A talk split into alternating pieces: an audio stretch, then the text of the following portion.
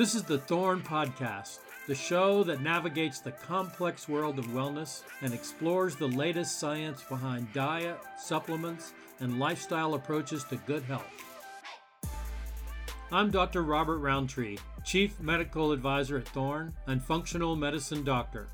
As a reminder, the recommendations made in this podcast are the recommendations of the individuals who express them and not the recommendations of Thorne. Statements in this podcast have not been evaluated by the Food and Drug Administration. Any products mentioned are not intended to diagnose, treat, cure, or prevent any disease. Hi, everybody. Welcome back to the Thorne Podcast. Rejoining us this week, we're going to have my colleague, Dr. Mary Kay Ross, who is the Chief Medical Officer at Thorne.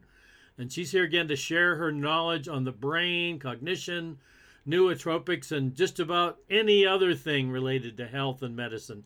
So, welcome back, Mary Kay. Thank you, Bob. It's exciting to be here. I'm excited to talk about some of the subjects that we have mentioned last time and to continue on this time with them. You bet. It seems like we started touching on uh, a lot of things related to the brain that are all connected to other things, um, which is always true for brain related health issues that you know sometimes people think well the brain is a different part of me right? It's stuck up there in the cranium and it it's unrelated to the rest of my body uh, which uh, nothing could be further than the truth i think you would say. Your brain is definitely related to everything else in your body and all things need to be working. I wish we could get uh, more neurologists on board with that idea that um, maybe things you do like exercise uh, actually impact your brain health. Absolutely. Exercise diet how you how you view the world and your world and your attitude. Absolutely. All of it affects your brain and all of it affects your health. So uh, i guess that brings us into what uh, i thought would be a really good topic to explore in a little more detail which is uh, brain health for younger people maybe that are, are not so much at risk for you know dementia uh, alzheimer's age related memory decline but younger people who complain about things like brain fog. So i wonder uh, what your take on brain fog is. You know it's it's interesting because if you look up brain fog in the medical journals you don't find a huge number of articles on it but yet brain fog's the kind of thing that if you bring up in conversation uh, with friends, you know, everybody has some idea about it, some thoughts about it, but it, it seems like it's not officially a medical entity. I wonder why that is. Well, because I think it's such a nebulous thing, but it definitely is getting so much more attention now, which I think is wonderful. Um, because as I look back through my practice, um, I have for many, many years seen people with true brain fog. Um, but I don't think that we paid the same amount of attention to it as we do today.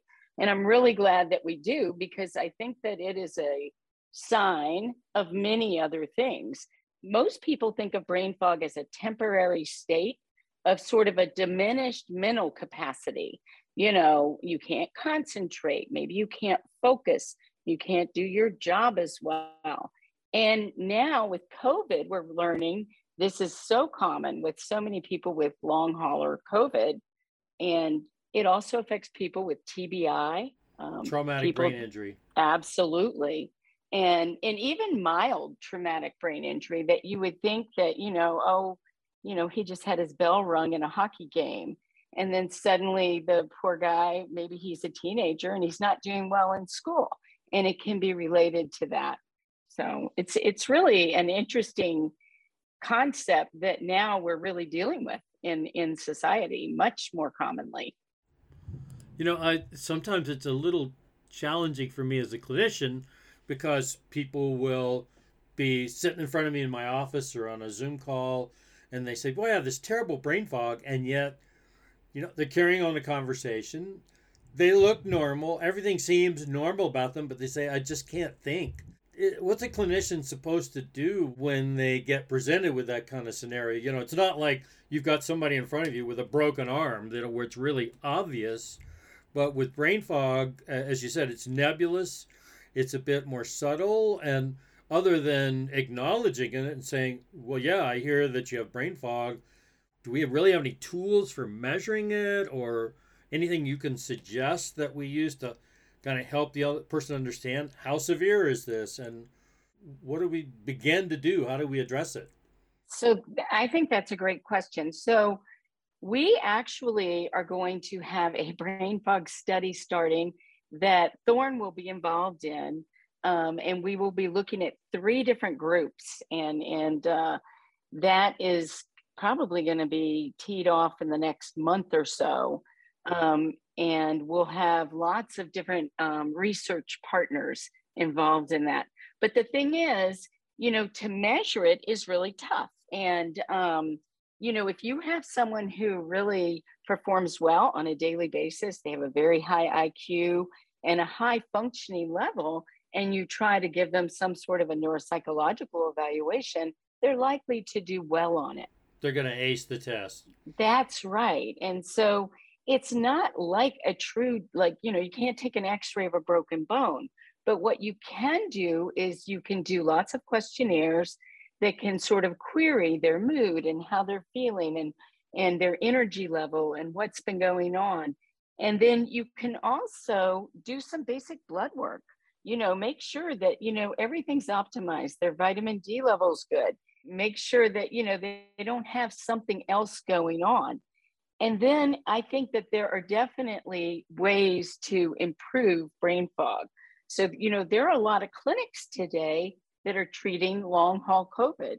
And they're doing that and treating brain fog.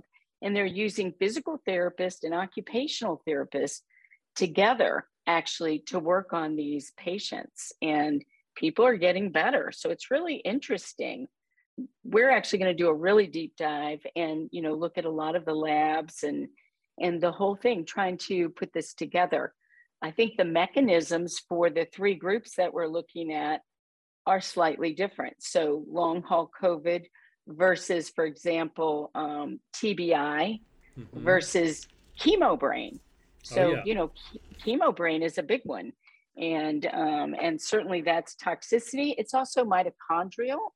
Um, their mitochondria are affected and not able to make the energy that they're needed, and it'll be. I think I'm really excited about it. I'm going to learn a lot you know, it, it's kind of ironic that we've had to have this terrible pandemic to really bring brain fog into the awareness of mainstream clinicians and neurologists in general. I, I was kind of alluding to earlier, it, it was one of those conditions that didn't get any respect. People say I have brain fog. Oh, yeah, you didn't get enough sleep. Something like that. You, you know, you need to clean up your act. You need to drink a little bit less but now we know that people get COVID 19 and end up with severe brain fog for at least months. And that brain fog is, as you said, is really similar to what I've seen women that got chemotherapy for breast cancer years ago and said, My brain has never worked right. So I've actually seen articles on that on chemo brain. So no, that's an accepted thing.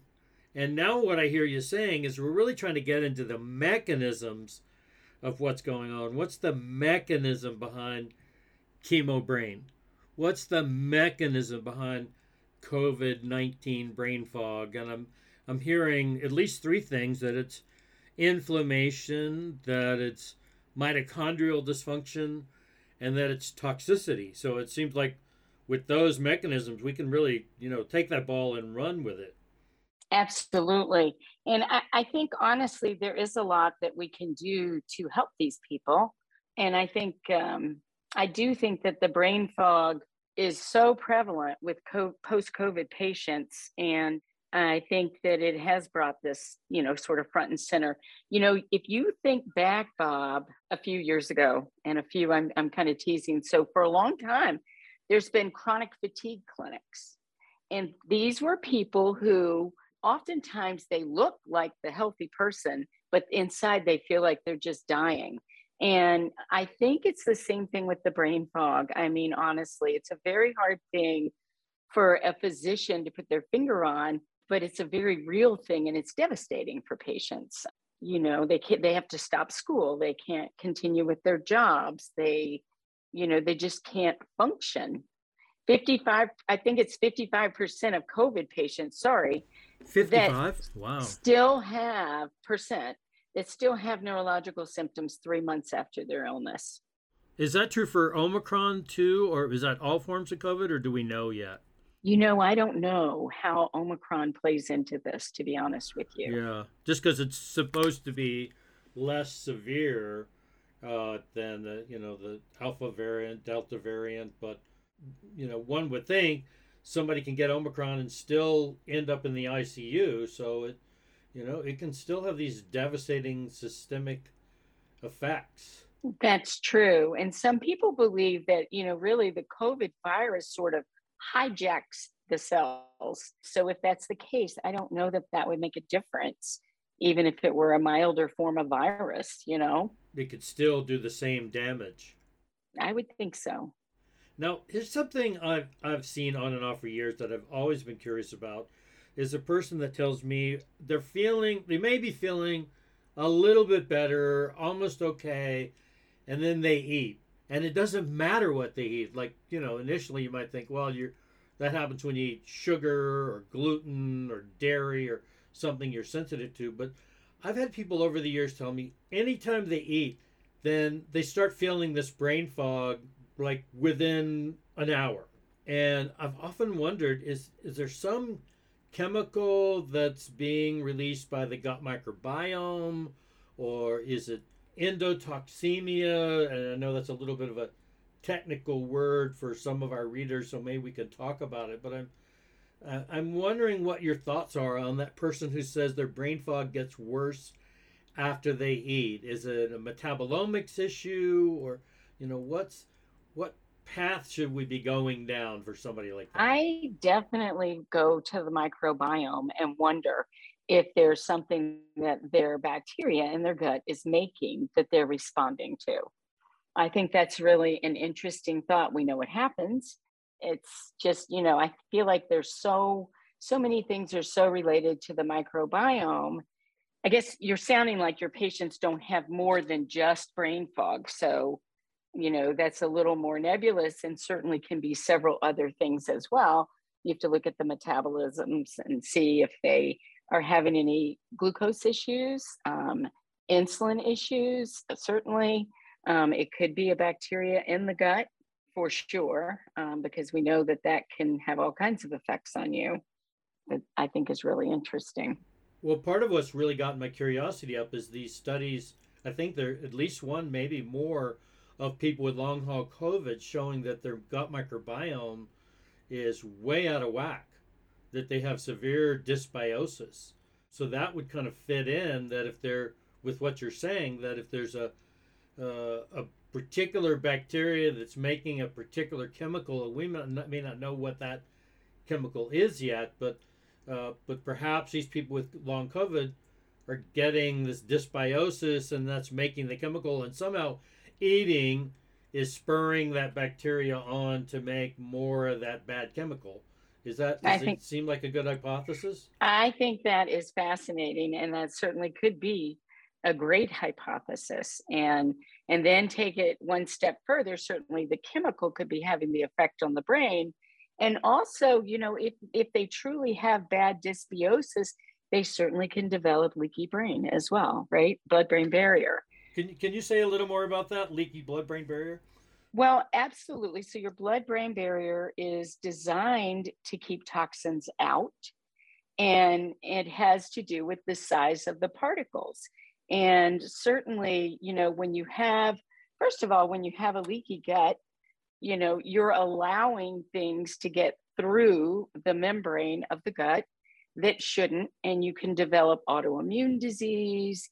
Um, and we really believe that it also um, promotes brain problems. And and so you get a leaky blood brain barrier where suddenly bacteria can fit through viruses can fit through toxins can fit through. And uh, it's really it's it's fascinating. Even you know uh, parts of your body that you know like albumin shouldn't be in your blood brain barrier, get through your blood brain barrier. But when it does, then it can bind with other inflammatory things and and create a lot of brain inflammation and and um, yeah lead to amyloid deposition. So it's really interesting how our body works and and how we have these defenses that get broken down. And it can be from our environment it can be from lots of different things. So this brings two questions up for me. One is are you going to be doing the thorne gut health test which is a, a really sophisticated test for for the, the different kind of microbes in the gut. Are you going to be doing that test in any of these brain health studies? And and then the second part of that is is how do we treat the leaky blood brain barrier? So the two different related things but kind of related actually. Yes i'm going to be doing so in the study with the brain fog we will be looking at the microbiome through the thorne test and then in the brain program, which I think we talked about last time, we are putting together a program, a brain wellness program for Thorne. This is something that doctors, all doctors, all practitioners, I guess they don't have to be an MD, will be able to access this and utilize it for their patients. And we will actually provide them with a artificial intelligence platform that will give them a personalized program designed specifically for their patient. And so, in that program, we will be looking at microbiome for sure. And we will definitely be using the Thorne study and several of the other Thorne studies as well, um, just where needed. It's not, not a blanket thing that we have to do, whereas in the study, we will do it with everybody. But it's interesting when I think about the different defenses. The other thing I've been really interested in lately is pulmonary endothelial permeability. Really? Leaky lung? Leaky lung. And oh I think it's just really fascinating. Wow, leaky gut, leaky brain, and leaky lung. That's right. And where do you see that happening? So you see that with a lot of problems with leaky gut. You can see it with people that are inhaling a lot of pollution and toxins. Um, and really, it, it can break down, you know, the pulmonary uh, defense system, if you will. And but I think it's really interesting with leaky gut because I find that there are people that eat and then they are coughing and they develop this whole mast cell activation syndrome. They also have a leaky lung. And uh, I think it was Dr. Kharrazian I was just listening to on this recently. Oh yeah, really I know Datis well. Yes, smart man. Very smart guy. Now that I mean, this this a whole other topic for discussion, but I understand the number one environmental risk factor for rheumatoid arthritis is cigarette smoking and or air pollution. So the thought is that you know, we used to say rheumatoid arthritis starts in the gut. Now there's pretty good evidence that rheumatoid arthritis actually starts in the lungs. Isn't that interesting? Really interesting. So this inflammatory process causes leaky lung syndrome and you know then that leads to this systemic autoimmune reaction which is completely fits in with what you're saying. Exactly. No, it's fascinating. Very very interesting. So what do we do for leaking barriers and I I must say in the you, you, you know this that in the Institute for Functional Medicine uh, we often quote this old saying that good fences make good neighbors, which is right. that if you've got healthy barriers, then that goes a long way to preventing a wide range of illnesses from brain disorders to lung to autoimmune to inflammatory bowel disease, etc. So I'm wondering what your favorite nutrients are, especially with a focus on the on the leaky blood brain barrier. Yeah, so for the leaky blood brain barrier, to me, you've got to put the inflammation out. You get this inflammation going that is just crazy.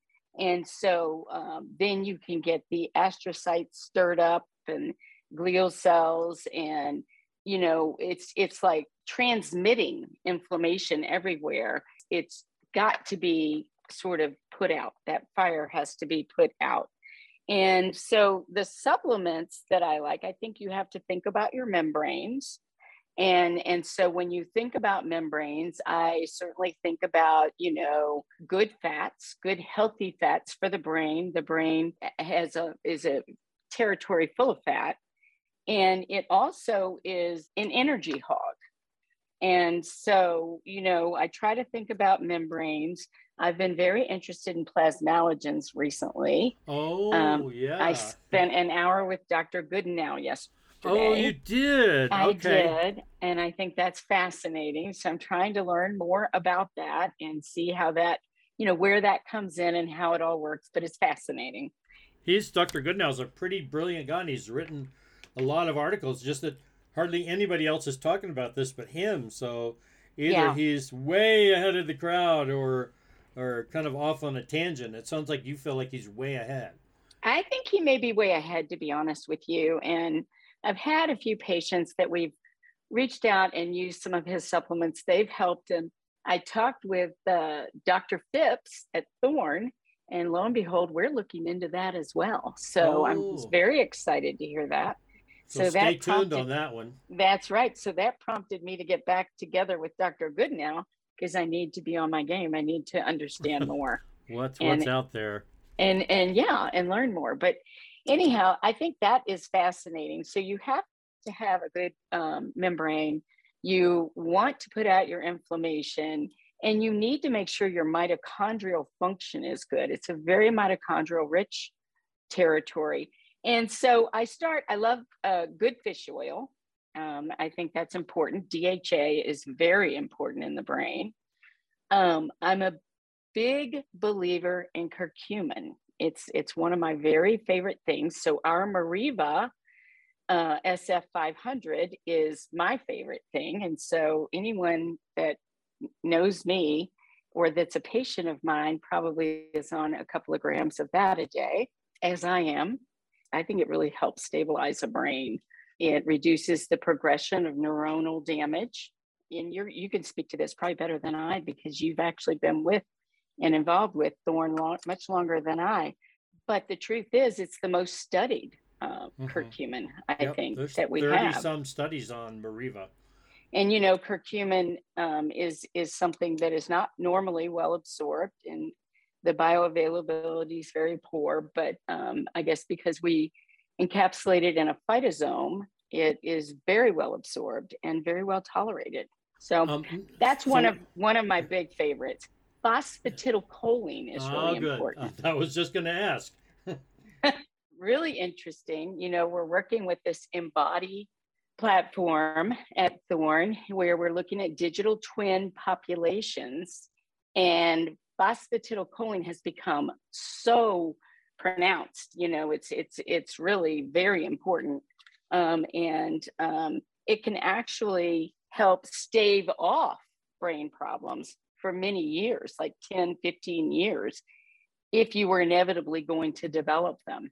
Something that's that uh, we use in all of our patients. One of the things that we're, I think we're going to start doing with the uh, stool study, though, is to look at TMAO, because that is one of the things that the gut microbiome can make when you take uh, phosphatidylcholine.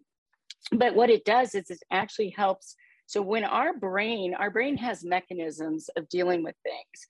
And so, you know, you can think of leaky brain, you can think of inflammation, but one of the things that really causes a lot of problems in the brain is dyshomeostasis of cholesterol.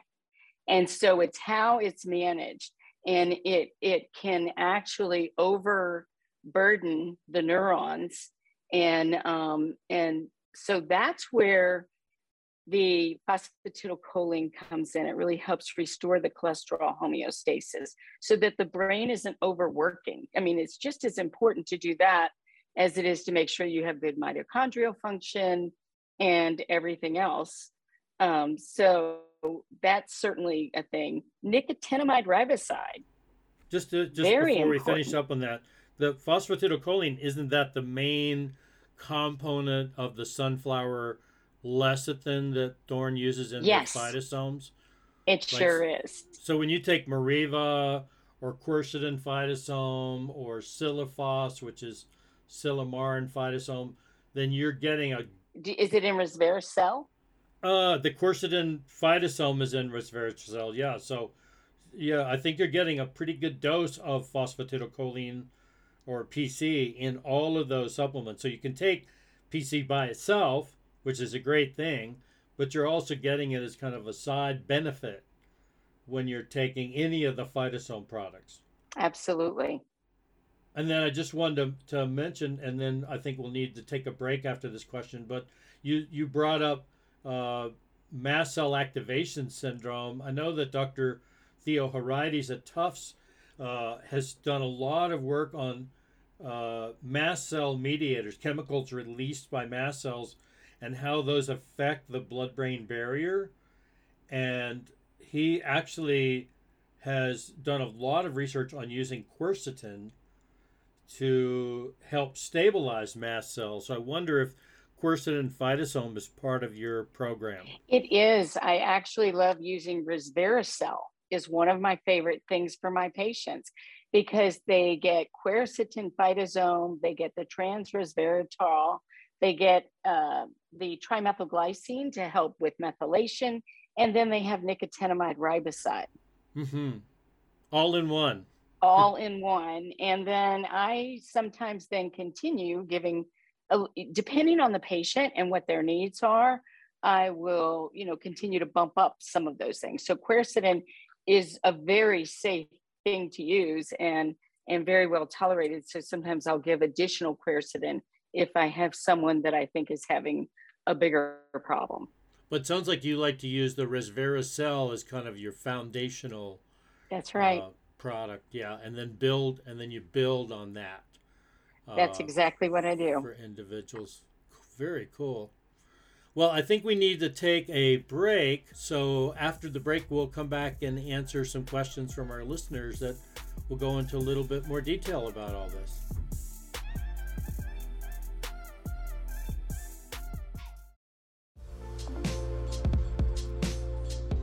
Hello, this is Dr. Robert Rountree, your host of the Thorne Podcast. Do you have a health topic you want covered or a question you want answered on the show? then reach out to us on Instagram and we'll try and cover it in a future episode. Also, don't forget to subscribe to the show through your favorite podcast app. Subscribing to the show enables you to stay up to date on the latest in medical research, follow the next big ideas in health and technology, and get insights from experts on common health concerns. Subscribe today through the podcast app of your choice. Thanks for listening. Now let's get back to the show.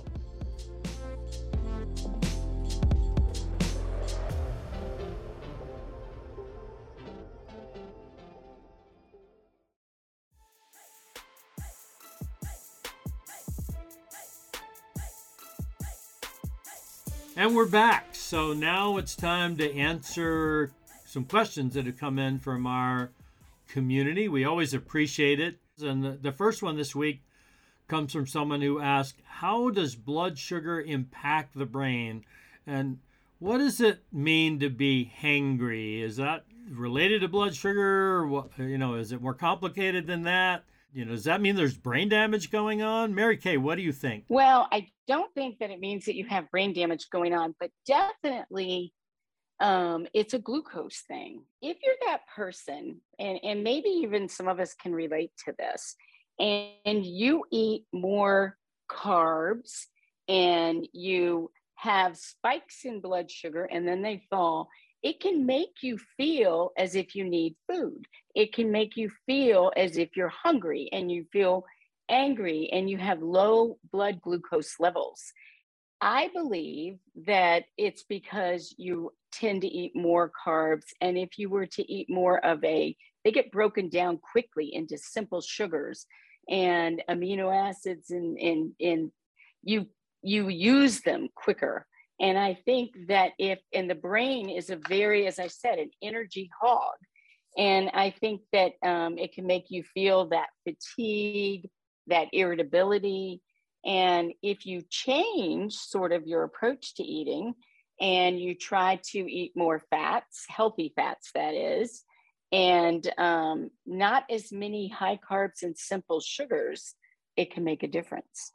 I remember years ago hearing Dr. Richard Wurtman at MIT talking about this, and what what he said is it's when when people have these kind of symptoms, it's more than just drops in blood sugar or even spikes in blood sugar, but that it's um the insulin is affecting branch chain amino acids which are competing with tryptophan and that your insulin levels go up and that actually ends up causing more tryptophan to go into the brain. So you know you get if you get a spike in your blood sugar your insulin goes up and then you're you end up transporting more tryptophan in the brain and that can make you feel really groggy is that something that we still think is a, is true that was a hypothesis but um, I think that makes sense. I definitely think that it is, it's more than just glucose. It's definitely an insulin response. There's no doubt about it. No mm-hmm. doubt about it. So insulin can do all kinds of things to not just glucose, but to your amino acids as well. Oh, yeah, absolutely. So what's the worst? This is an interesting question. What's the worst thing to your brain for your brain? What's more damaging to your brain? Is being addicted to caffeine is that damaging to your brain what about alcohol what does that do to the brain or other drugs and by drugs i assume they mean recreational drugs things like um, thc or cocaine or things like that what is what's the kind of gist, gist of what all these things do to our brain cells so i'm a big believer that alcohol is very bad for your brain i i believe uh, I think alcohol is a neurotoxin. Mm-hmm. Um, I also worry about the other things in alcohol. So take wine, for example, and and I like wine. Mm-hmm. But if you think about wine um, and think about the spraying of the grapes and everything else mm-hmm. that you're getting, you know, it can be very toxic. Um, so I, I definitely because of the pesticides, like, you mean? Yes, yes um, the glyphosate. I really believe that um, alcohol, though, is a toxin.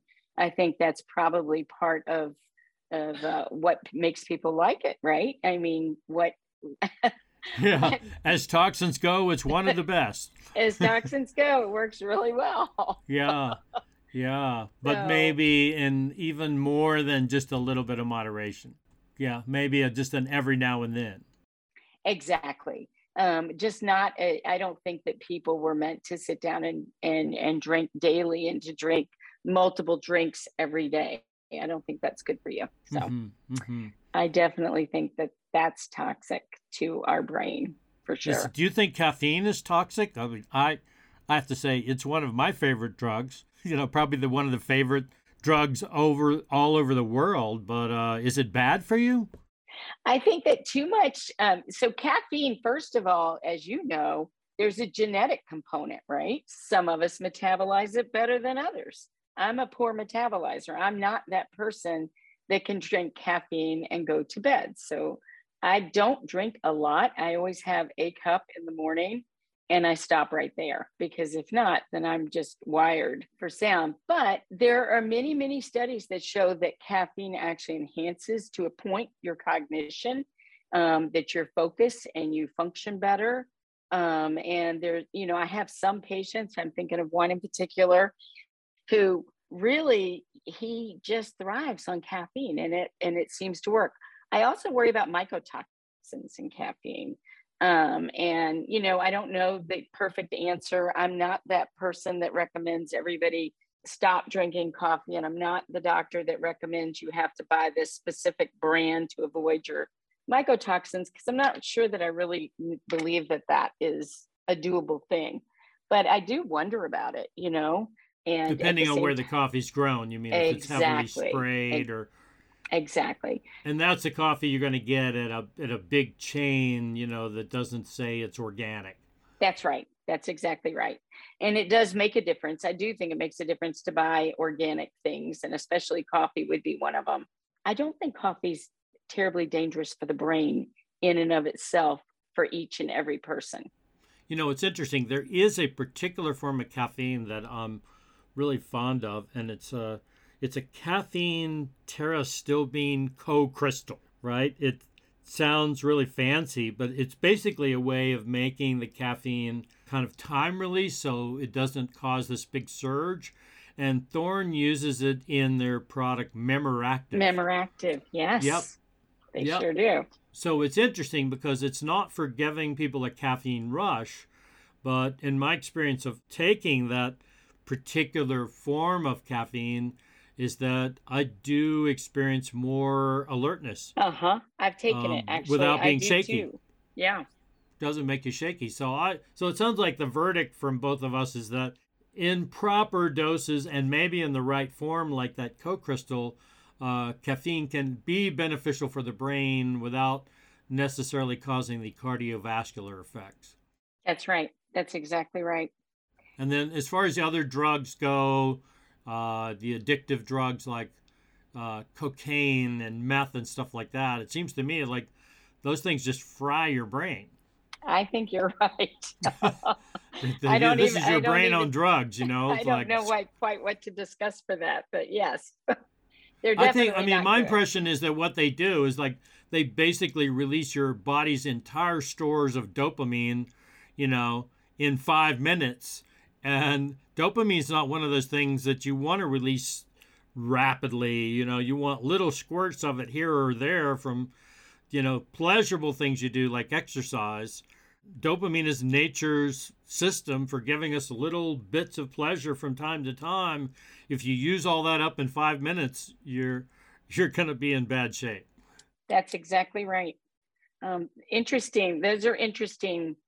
Not that I've done this a lot, but I have a, a handful of people that have been referred to me that you know have had problems with methamphetamine, and it's really interesting trying to get them back you know, to where everything's at the proper level and their neurotransmitters are calmer and increasing, you know, the inhibitory. And it's just, it's an interesting thing. Um, and I've, I've done a little bit with testing neurotransmitters and uh, had some good results. It's interesting. Well, you know, that that's going to give me an excuse to kind of jump ahead on one of the questions that I think is relevant to this.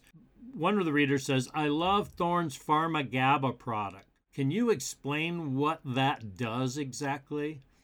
And I have to say, I love that. I love Pharma GABA as well. I take it all the time myself. Yeah. So GABA is an inhibitory neurotransmitter, right? Mm-hmm, mm-hmm. And really, in our brain, I don't know that people think about this, and is you have sort of the yin and the yang. You've got the excitatory, you've got the inhibitory, and you need balance. We need balance. When we increase our brain levels of GABA, right, it can have an anxiolytic effect. Um, it reduces feelings of stress, restlessness. It can help you with sleep. If you have trouble with sleep, it can be associated with increased alpha brain waves and decreases the, the beta brain waves and can really be calming. So when I look at neurotransmitters, which I think that the downside of looking at them is that they're transient. So they lots of things can change them, right? And can change them quickly. So you have to understand you're looking at a picture in time and they have to be tested rather frequently if we choose to do that approach but um, it's really interesting to balance them and and then try to determine you know where imbalances are because obviously serotonin um, is made a lot of it is in your gut right? And so if you've got an unhealthy gut, there's chances that you have problems. So I, I, I think it's a it's an interesting thing to look at and um an interesting thing to try and balance. I've had some colleagues that say, well, GABA, you can't get it, you can't absorb it, and you can't get it into your brain. But there are published human studies on pharma GABA showing that it changes, uh, I think it's either brainwave activity or or behaviors that there's no other explanation for how it would be working other than saying it's somehow getting into the brain and binding to those GABA receptors, which are receptors. the same receptors that Valium binds to, by the That's way. That's exactly right. but you know, PharmaGABA doesn't have a Valium effect. It's much milder. Milder. Uh, yeah, it just makes people feel calm, and I've never seen anybody get dependent on it or have withdrawal from it or anything like that. No, so no, it's, no. It's it's a it's a great anxiolytic calming thing. And you're right. You don't you don't feel like you you know if I, if you take valerian root, sometimes you feel like you've taken a Valium, but you won't feel that with uh, the PharmaGABA. Interesting question for you. So you're right that a lot of people will say GABA cannot get into the brain. There are some people that are proponents of if you want to find out if you have a leaky uh, blood brain barrier, take a gram of GABA and see if you feel it in the morning. And the reality is, I wonder wondered if it wasn't depending on how the GABA is prepared, if you will, and the size of the molecule. Yeah, there, there's something about the pharma GABA which comes from a plant that I think may increase its absorption over uh, some of the other GABA products I've seen over the counter that are just synthetic GABA. Whereas the pharma GABA, I think, maybe has a slightly different chemical structure. I don't remember the name of the plant that it comes from, but it is an extract, I think, from seeds. Yes, no, it definitely is. And I don't remember the name of it either, but it does come from a plant. And I don't know the size of the molecule if it's different than the synthetic. My gut is that it probably is. It's definitely better absorbed. And you definitely see changes in brain waves. Earlier, you talked about curcumin, omega 3 fatty acids, especially DHA, uh, phosphatidylcholine. And the next question is kind of relevant to that is person says, well, what vitamins are best for your brain? Are there other things that are particularly good for the brain, like mitochondrial support nutrients or Absolutely. B vitamins, things like that? Yes. So so one of my favorite things that Thorne I think has that is is amazing. And again, it is one of those things that is in my foundational supplements, and then you can add more if need be. And it's a form of vitamin B3 is nicotinamide riboside. And it's a precursor of NAD, which is essential it's taken orally, it's got great bioavailability. You know, for cognitive decline, I think it's really exciting to think of what what it can do and what it can bring. And it also increases hippocampal synaptic plasticity. Um, and that was, I think, in a diabetic mouse model. And the hippocampus is like your the brain's card catalog for memories. That's exactly right. It is. It's your memory center, is what I tell people. It definitely is. And one more thing that we didn't mention that I think is worth mentioning, and I was going to do it when we were on our coffee thing, is whole coffee fruit extract. And I, the reason I want to mention that is it too is so good for the brain and it increases something called BDNF, which is brain derived neurotrophic factor. It's like the growth hormone for the brain. And Thorne is making that. So we don't have it out yet, but it's coming. And I'm really excited about it because it's a very hard thing to find right now. I think it's going to, it'll be a great addition to sort of our um, brain armamentarium, if you will. What about CoQ10? Is that something that you think is a is a helpful brain nutrient? People think CoQ10 of it. Yeah, they think for the so heart, important. but what about the brain? Well, it's definitely important for the brain. Yes, absolutely. Do you have any preference over the form of the CoQ10? I know that the powdered CoQ10 is not well absorbed. Our CoQ10 at Thorne is a gel cap and it's very well absorbed. And that's actually what I've been using for my patients. Yeah, I can attest to that too, just from measuring, giving it to people and then measuring their blood levels. So I, I know it gets into the bloodstream. I've got proof of it. Yeah, no, it's interesting.